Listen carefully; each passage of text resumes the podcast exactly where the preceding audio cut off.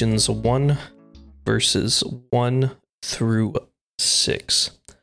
Paul, an apostle of Christ Jesus, by the will of God, to the saints who are in Ephesus and are faithful in Christ Jesus. Grace to you and peace from God our Father and the Lord Jesus Christ.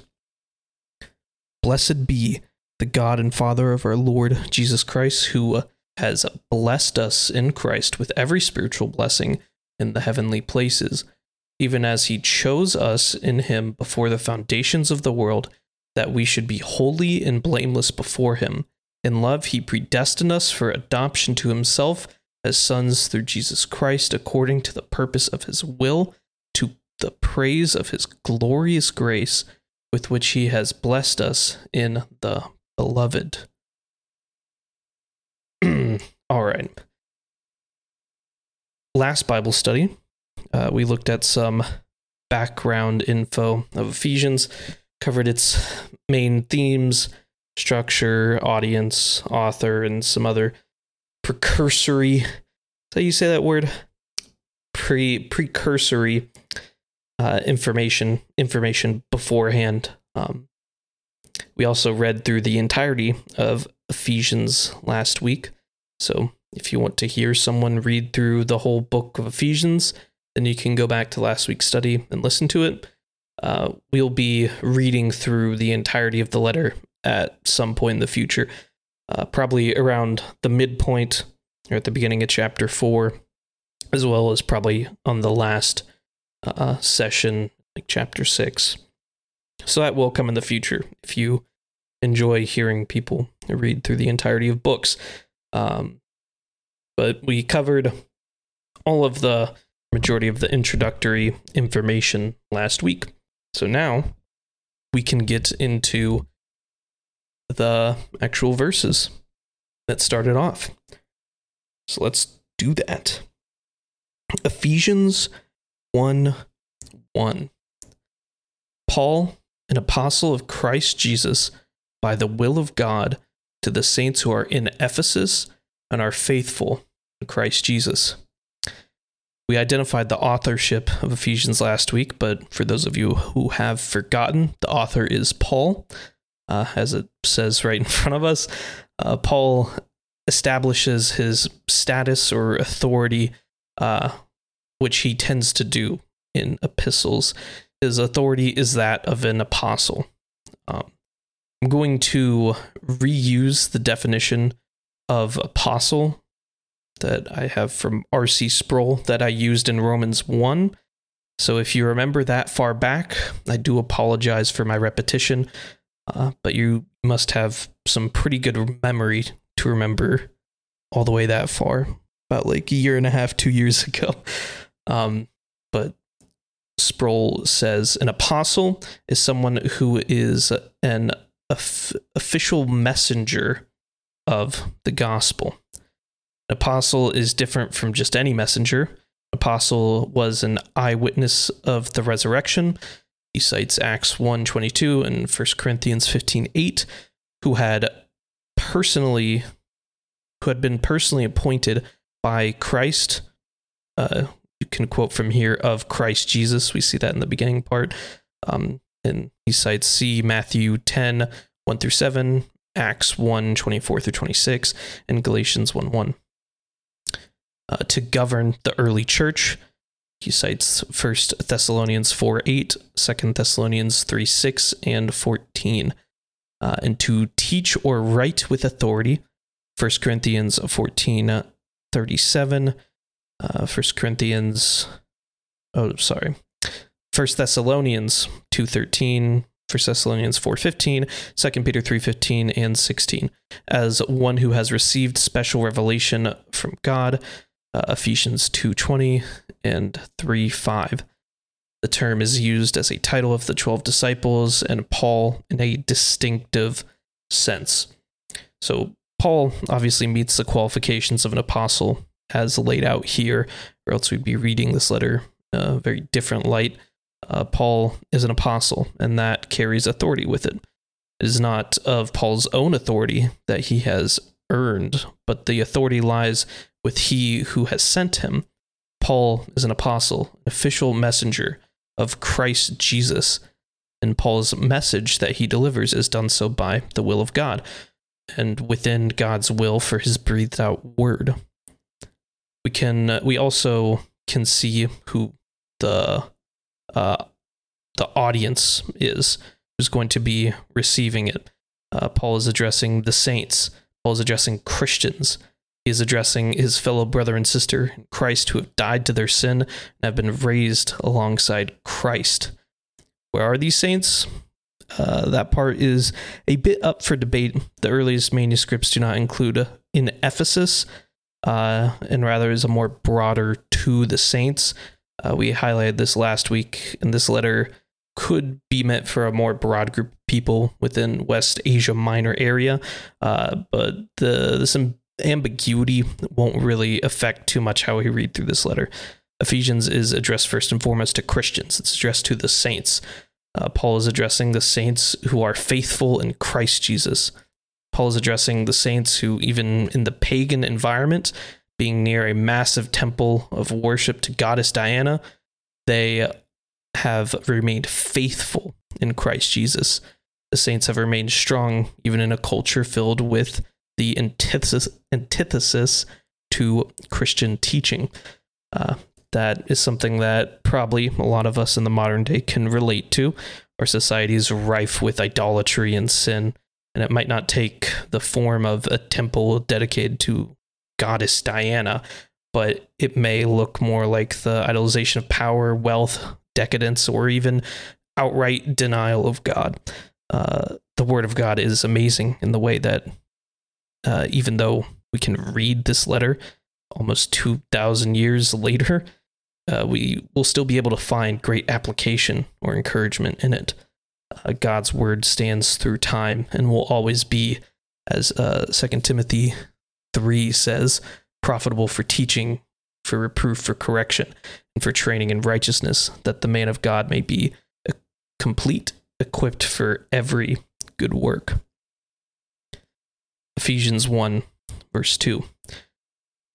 Grace to you and peace from God our Father and the Lord Jesus Christ. This is a common greeting used by Paul in his letters, and we even saw it when we covered Romans, uh, Romans 1 7, to all those in Rome who are loved by God and called to be saints. Grace to you and peace from God our Father and the Lord Jesus Christ. He also uses it in 1 Corinthians 1 3, uh, grace to you and peace from God our Father, Lord Jesus Christ. Um, while this type of greeting is common in Paul's letters, that doesn't mean we should ignore the uh, theological um, truths in the statement. Um, God is the source of our grace and peace. Paul does not frame this in a manner of grace and peace be to you from your businesses or from your friendships or from your relationships or insert whatever you hold dear. While these things may be recipients of grace, or can put an ease to our heart at times, and maybe we can find some type of peace in them. Uh, they, they're not the source of it. The ultimate source of uh, grace and peace is from the Lord.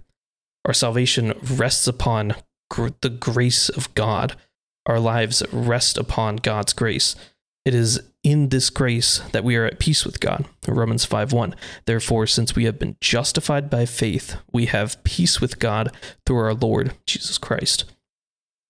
If we are given grace as sinners who are now justified, and in this justification we have peace, how much more will the grace of the Lord abound as we're going on to be sanctified? Uh, grace to you from the source of all grace peace to you from the source of peace, who you only have peace with because of his precious grace.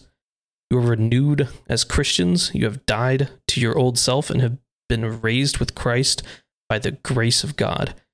Grace and peace to you, a people who have been made new from God our Father, the Lord Jesus Christ. These things are precious gifts from God, and we should not overlook them even in common phrasing that we would see from Paul. We ought to be reminded of the source of our grace and peace. We ought to be reminded of the precious gift we have in God. Um, for Ephesians 1, verse 3, Blessed be the God and Father of our Lord Jesus Christ, who has blessed us in Christ with every spiritual blessing in the heavenly places. So, this is starting out a chunk of verses, verses 3 through 14. And this chunk of verses is one big long sentence, at least in the Greek it is. Um, and this long sentence is a doxology or a praise to the Lord and the praising of the purpose of the Lord, the will of the Lord. Um, and Paul kind of goes off in these in verses 3 through 14 and just keeps expounding upon all of this. We're only going to be able to cover uh, the small first part of it tonight, but I guess keep that in mind as we go throughout uh, the studies, or probably for the next two weeks. We'll end up at the end of verse 14. Um, but uh, verses 3 through 14 is along the lines of an expanded version of Romans 8, uh, 28 through 30. And we know that for those who love God, all things work together for good. For those who are called according to his purpose, for those whom he foreknew, he also predestined to be conformed to the image of his Son, in order that he might be the firstborn among many brothers. And those whom he predestined, he also called, and those whom he called, he also justified, and those whom he justified, he also glorified. So we're going to essentially see all of this theology expounded upon and in doxology form. So, in a form that is uh, pointing to the Lord and praising the Lord, Paul is elevating and giving thanks to the Lord. Blessed be the God and Father, uh, be the God and Father of our Lord Jesus Christ. It starts out at the very beginning, framing it in Blessed be the Lord. This is a way of saying praise the Lord, magnify the Lord, honor the Lord, as well as um, as setting our initial focus for this next uh, chunk of verses that we're going to go through. It sets our focus on the Lord. It sets our focus for these next verses uh, in light of reasons to bless the Lord, to praise the Lord, to glorify the Lord. Um, we are focusing on the Lord and not on ourselves and what's about to come, even though it will be talked about how we uh, or what we are receiving, what is happening to us. But the main focus of this is doxology, praise to the Lord for what is happening. Um, and we can see the initial reason for uh, blessing or blessed be the Lord in this first verse in Ephesians 1 3. Uh, bless the Lord who has blessed us in Christ. We are blessed in the work that Christ has done. We have been blessed in every spiritual blessing. Now, what are the spiritual blessings? What is every spiritual blessing? Well, we will see uh, the spiritual blessings of being made new in Christ. That's in the verses that we're going to get to in a second. Um, but our wonderful blessings in Christ of being adopted, our wonderful blessings of being made new in Christ, and everything that will outflow from that. Every blessing that outflows from us being made new, our eternal joy in heaven, our being seated in the heavy, heavenly places with Christ in his resurrection. Blessed be the Lord, for he has blessed us in every spiritual blessing in the heavenly places praise the Lord for through Christ we are made new.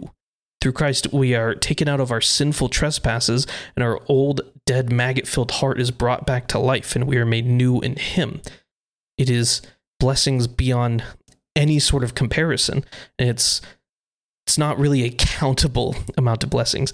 It's every spiritual blessing, but I'm not going to sit here and list off every spiritual blessing that could have happened to you but everything that comes through are being made new. Every spiritual gift that we are given, it comes, He has blessed us in Christ with every spiritual blessing. Um, here's a quote from Spurgeon to kind of illustrate, illustrate spiritual blessings. He says, quote, Our thanks are due to God for all temporal blessings. They are more than we deserve. but our thanks ought to go to God in thunders of hallelujahs for spiritual blessings. A new heart is better than a new coat. To feed on Christ is better than to have the best earthly food. To be an heir of God is better than being the heir of the greatest nobleman. To have God for our portion is blessed, infinitely more blessed than to own broad acres of land. God hath blessed us with spiritual blessings. These are the rarest, the richest, the most enduring bless of all blessings. They are priceless in value. End quote. Blessed be the Lord, for he has blessed us through Christ, through the one who has been raised from the dead, ascended to uh, be seated at the right hand of the Father in the heavenly places. We are blessed through him. We have been given every spiritual blessing through him all of our spiritual blessings come through Christ and are in Christ. Give praise to the Lord for every spiritual blessing we have received through Christ, our cause to rejoice on high. Ephesians 1 4 uh, A. So I'm really, it's a majority of the verse. There's just one portion of it that I'm just doing with uh, verse 5 that you'll see when we get to it. Um, even as he chose us in him before the foundation of the world, that we should be holy and blameless before him. Now, we ought to keep these verses in the continued framework of praising the Lord, even if we see the word us and our pride tries to fight the text for some sort of self satisfaction from our own works. We have no room to boast in this praise that is being given. It is the Lord who has chosen us the Lord has chosen us in Him. Our spiritual blessings that come through Christ are coming through by the choice of the Lord. It is the Lord's choice to make us new in Him. It is the Lord's choice to see our sinful, unrepentant nature with our dead and rotting hearts and to choose to make us new in Him. Now, you can argue semantics about creaturely will compared to a free, fully libertarian will all day. You can talk your heart out if you want. Uh, but at the end of the day, what is being highlighted here? Whose choice is being magnified and praised here? It is the choice of the Lord. It is the choice of the Lord to restore us. It is the choice of the Lord to make us new. Who can argue with the choice of the Lord? Romans 9 14 through 18. What shall we say then? Is there injustice on God's part? By no means, for he says to Moses, I will have mercy on whom I will have mercy, and I will have compassion on whom I have compassion. So then, it depends not on human exertion, human will or exertion, but on God who has mercy. For the scripture says to Pharaoh, For this very purpose I've raised you up, that I might show my power in you, and that my name might be proclaimed in all the earth. So then he has mercy on whomever he wills, and he hardens whomever he wills.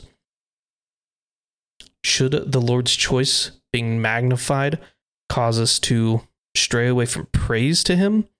Not in the slightest. Uh, just because our choice would be diminished does not mean that our praise ought to go away. Second Thessalonians 2:13.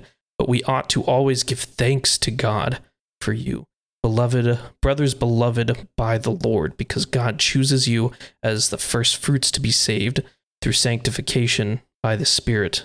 Belief in truth. Give thanks to the Lord in this. 1 Peter 1 2 through 6a according to the foreknowledge of God the Father in the sanctification of the Spirit for obedience to Jesus Christ and for sprinkling with his blood may grace and peace be multiplied to you born again to a living hope blessed by the God, blessed be the God and Father of our Lord Jesus Christ. According to his great mercy, he has caused us to be born again to a living hope through the resurrection of Jesus Christ from the dead, to an inheritance that is imperishable, undefiled, and unfading, kept in heaven for you, who by God's power are guarded through faith for salvation ready to be revealed in the last time.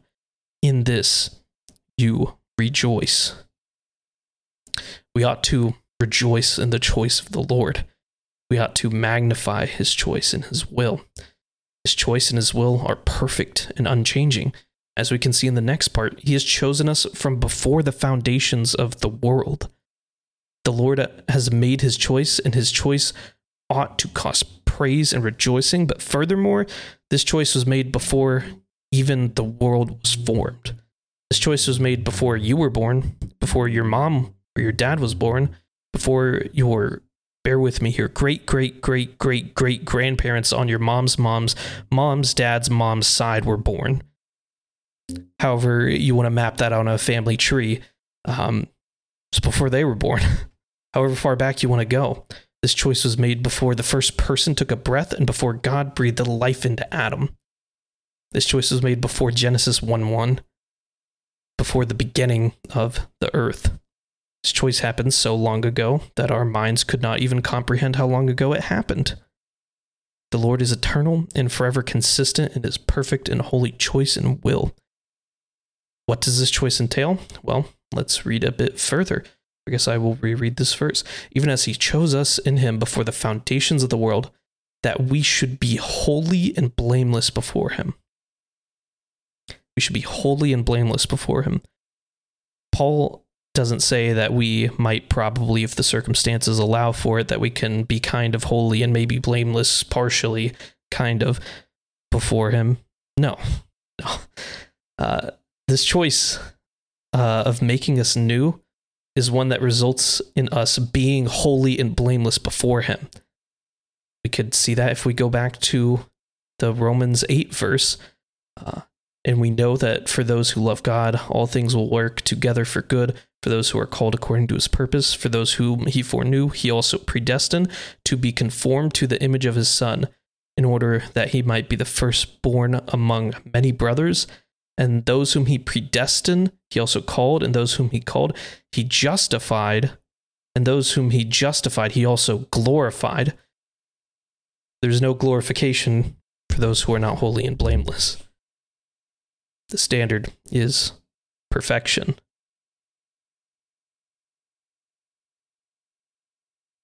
Choice of the Lord will end up with us being holy and blameless before Him.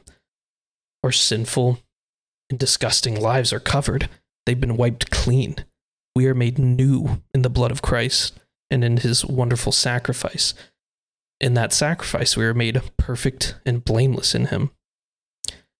The choice of the Lord and the renewal of Christ of the believer the blessing of us with every spiritual blessing, so that we may be holy and blameless before Him, is forever consistent. The Lord does not choose someone who will not be bought by the blood of Christ, and neither does Christ's blood make someone new who has not been chosen by the Lord. The calling and the sacrifice are perfectly consistent and perfectly sufficient for us to be made holy and blameless before the Lord. Paul does not phrase it in a manner that would suggest that Christ's blood would not be sufficient because Christ's blood is sufficient. Just as the calling of the Lord is sufficient, Christ's blood is sufficient for making us holy and blameless before Him, that we are made new through His sacrifice. Ephesians 1 4b through 5 4b is really just these first two words. In love, he predestined us for adoption to himself as sons through Jesus Christ, according to the purpose of his will.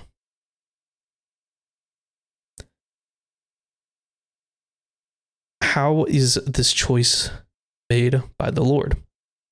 It is made in love.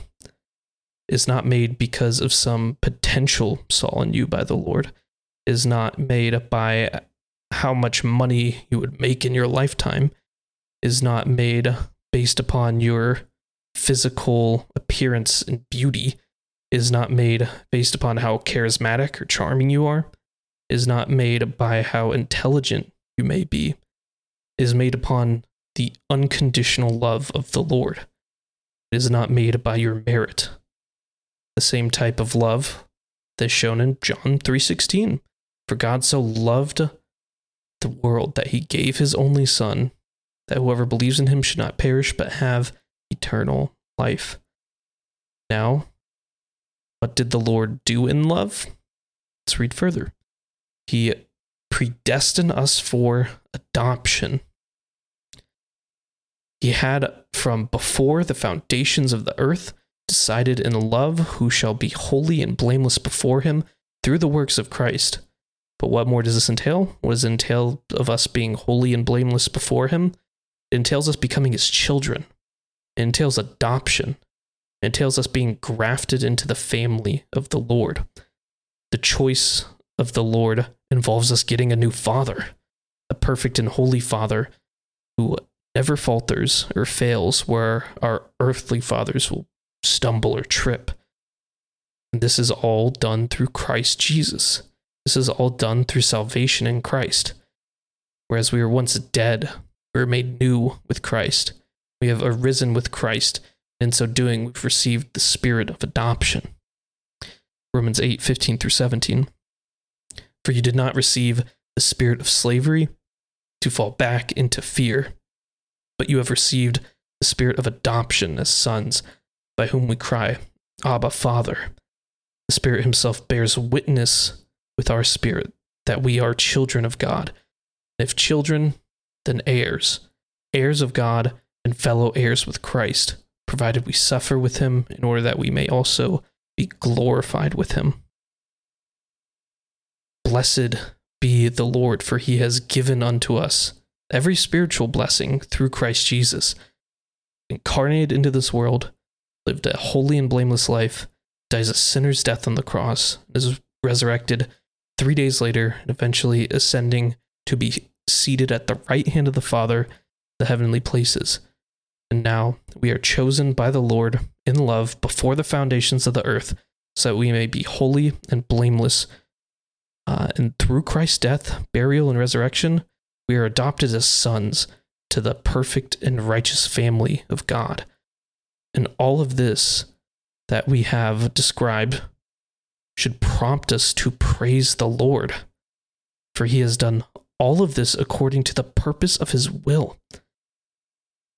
These blessings we receive in us being made new in Christ is not sort of some sort of random happening of chance this is all done according to the purpose of his will, his holy and perfect will. He has not accidentally saved us and made us new, providing every spiritual blessing. He has intentionally made us new in love. He has chosen to make us new in love. It is a part of his perfect, righteous, holy, and unchanging will. It is part of before the foundations of the earth, so long ago that we can't even comprehend it that that has been his will. That will has been planned in love to choose us, to redeem us, and to make us new in Christ. Our praise ought to be magnified to the Lord, who has adopted us into his perfect family. Ephesians 1 6. To the praise of his glorious grace with which he has blessed us in the beloved all these things, us receiving every spiritual blessing, the choice of the Lord, are making Him making us holy, blameless through Christ, the Lord's forever consistent nature, our adoption through Christ according to His perfect will. All of this is to the praise of His glorious grace. All of these things ought to prompt us to praise Him and praise His glorious grace, which is riddled throughout the previous verses. It is by grace that he gives us every spiritual blessing. It is by grace that any of us are chosen before the foundation of the earth. It is by grace that we are made holy and blameless before him. It is by grace that we are adopted into his family through Christ. All of these things are done by the glorious grace of the Lord. We ought to praise him in his glorious grace. Praise be to the Lord. All of these things are done to display the glory of God. All of these things point to the magnifying of the Lord. Just as everything will point to his glory, our redemption and adoption is not left out of that everything. Our redemption and adoption ought to directly point to his glory and prompt us to praise. Praise the Lord in his glorious grace. He has blessed us with his glorious grace. He has blessed us in the beloved. Who is the beloved? The beloved is Christ. The Father is pleased with Christ and is he is considered beloved. Matthew 3:17 and behold a voice said from heaven this is my beloved son with whom I am well pleased. We are blessed in the works of Christ. We are blessed in Christ's sinless life, his dying on a cross and resurrection. We are blessed in the perfect, holy, and fully consistent with will of the Lord through Christ's actions. Christ's actions do not differ from the will of the Lord. Christ is beloved and he is perfect. It is in him, the beloved, that we receive blessings. It is through Christ whom we are brought to life. It is through Christ whom we receive every spiritual blessing. It is through Christ that we are adopted as sons. It is by Christ's sacrifice that we receive these blessings. 1 Peter 1 18 through 21. You shall be holy, for I am holy. If you call on him as Father, who judges impartially according to each one's deeds, conduct yourselves with fear throughout the time of your exile, knowing that you were ransomed from the futile ways inherited from your forefathers, not with perishable things such as silver or gold, but with the precious blood of Christ, like that of a lamb without blemish or spot. He was foreknown before the foundation of the world, but was made manifest in the last times for the sake of you, who uh, through him are believers in God who raised him from the dead and gave him glory, so that your faith and hope are in God. It is by Christ's blood that we receive immeasurable, immeasurable blessings. It is by the blood of the beloved, the spotless Lamb, died for our sins. Praise God and give him glory in all things. Praise the Lord for his blessing of us and every spiritual blessing through Christ. Praise the Lord in making us holy and blameless before him. Praise the Lord in our adoption to his family as sons. Praise the Lord for his choices made before the foundations of the world. Praise the Lord that in Christ we are blessed. Glory be to God in his salvation of man. Glory be to God in, his, in making us new. Glory be to God in his choosing. Glory be to God in his consistent nature. Glory be to God in our adoption and redemption. Glory be to God in his glorious grace. Glory be to God for his perfect and holy will. Glory be to God in all things. Praise him in all things. All right. That is all I got for these verses Are there any questions before I close this in prayer? Uh, there was Suki 4b. Yeah, so I split up um, verse 4 into 4a and b because of the way that it's structured. Yeah, so if if someone splits up a verse, they'll generally have A represent the first part, B is the last part. Uh, and so if you're doing like talking about one thing, so like say I was talking about like one verse the whole time or something, it'd be a lot easier to go like 4A, 4B, 4C, and then you talk about it in different parts if a, a verse is particularly dense. But with how with how they do it, uh, or the ESV has it, in love fits better in my mind with going on to verse 5 but so i just split it up into 4a which cuts off at him and then 4b is just in love is generally so I just I try to cite the verses as specifically as I can because I don't want to cause confusion with that. But yeah, that's that's why I said 4B. um and y'all can y'all can raise your hand. It's it's question time if you want to come up here and talk with your actual voice. But if you don't want to, that's also fine. So let's sit here, sit here with a drink as we listen to Gustin preach. I sit here with water. Questions going once. Graceful's typing. Do you want me to ask a question? Do you have a question? That's that's more so what now would be about. No. I won't force you to ask questions if you don't have a question. But okay. I don't want to try to force some question that you don't understand. I sort of we'll do the off-topic stuff later. I will. I will pray for us, and, and you can ask me the off-topic question after.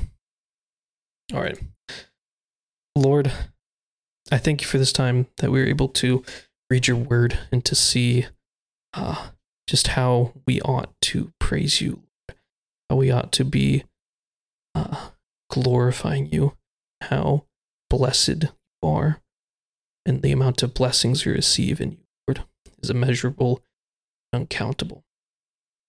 Um, I just pray for all of us that we go throughout our week that we'll be able to read our word daily. We'll be able to not forget what we have read through, this doxology, this praise of you, Lord, that we're reading through, uh, and that we'd be prompted to praise, that we'd be prompted to glorify you, that we wouldn't shy away from it in any regard, Lord. Um, I just pray for us. We go throughout our weeks to just keep you at the helm of whatever we're doing, Lord. I pray that Scripture will not leave our minds and that we will we will think about it, that we will ponder upon it and apply it to our lives, Lord. Pray for all this wonderful and holy name.